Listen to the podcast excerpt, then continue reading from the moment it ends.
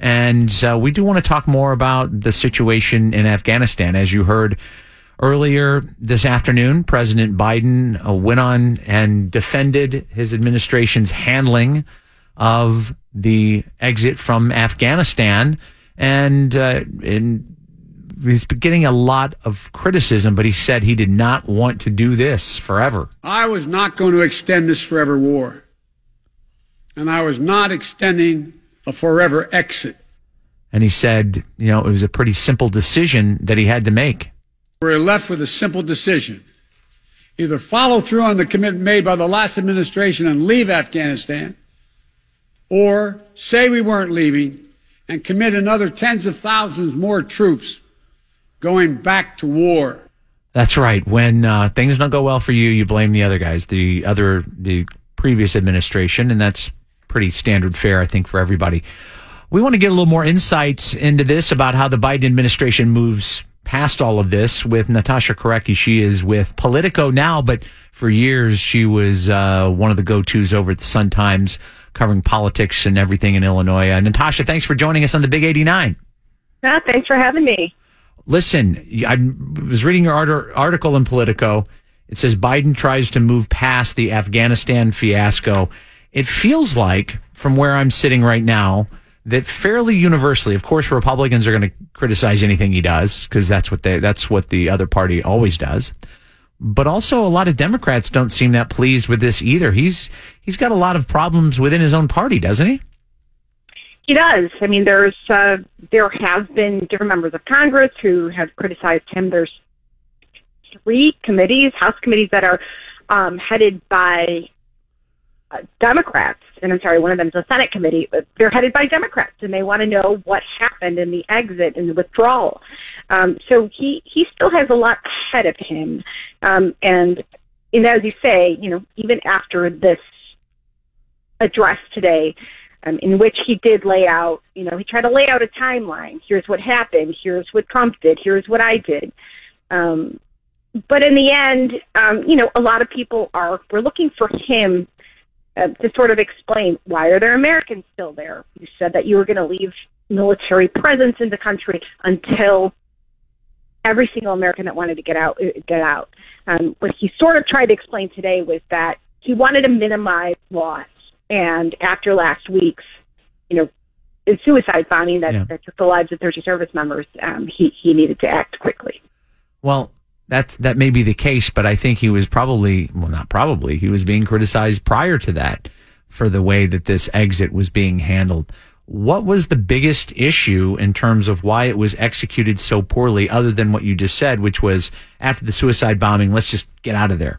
But but this this uh, this had the markings of a, a, a bad plan for a while. Well, it was either bad intelligence or a miscalculation. But certainly, and what happened was, and he said this uh, a, a, few times today um, in, in, his address, um, was that the Afghan um, military put down their arms. The Afghan president fled. He accused him of corruption, um, and it the Taliban toppled the government in 11 days. And the intelligence and what the U.S. had been warning themselves was that that government that, that they had trained these troops, yes, these Afghan did. troops, Yep. That, that it was gonna that they were gonna stand much longer than this. I mean, yeah, there.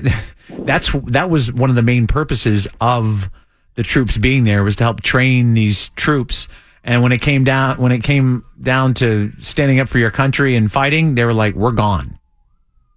Right, and you know, there's been criticism of, well, shouldn't shouldn't the Biden administration have picked that up um, in, in intelligence or simply from you know on the ground, you know what people are telling them. Um, there were some you know theories that Biden was just wanted to get everybody out, um, but certainly there was a July 8th press conference that that Biden had, and he said, "Don't expect this to be like Saigon. Don't expect the Taliban to take over. I don't expect it to happen." And that was just weeks ahead of this happening. Um, so there's, there really is a big question there. And, and, you know, what happened was we withdrew the 2,500 uh, troops at, before we evacuated others, and then ended up sending more troops back in, and and that's really what you know what what ended up sticking in everyone's craw. Um, you know, yes, you can say you evacuated 120,000 people, but why didn't that happen earlier? Is one of the questions. You tried addressing that today, um, and you know, did you end up risking more uh, lives of U.S. military? So let's let's let's forward think this through now, uh, Natasha. That he's been widely criticized. It's probably the thing that has been um, the biggest um, criticism of his administration thus far. What does he need to do to move past this to, so people aren't talking about it so he's not playing defense? Well, certainly what the White House thinks they have to do is return to its domestic agenda. They believe that in the end, a year from now, when people go to the midterms and pull a ballot, what's going to be on their mind is the economy and and COVID. COVID. You know, have they gotten back to real life are you know are people still in danger of losing their lives with COVID? What is the situation? If they don't get those things under control, they're in deep trouble. Um, they don't believe that Afghanistan, in the end, is going to do long-term damage. They think that most Americans ultimately wanted America out of Afghanistan, and that is what he did. He came through on that. Now, of course, there's no uh, there's no indication that Afghanistan is going to fall out of the headlines just because that's what they want. There's these investigations, as you mentioned, and all of this criticism. Um, you have vets coming forward. You have all kinds of stories of people who've been left behind. Every time there's a story like that, it's going to become a big deal. Um, maybe this gets pushed off maybe it doesn't, but it, I guess it just remains that part just remains to be seen. Well, and the other thing that's not great either is okay, I don't want everybody to talk about Afghanistan anymore. Let's talk about COVID. And he's been in office long enough now where it's like, all right, vaccines, and then, you know, are you taking them or you not? And then we're going to go back to life, you know, as we, you know, sort of knew it.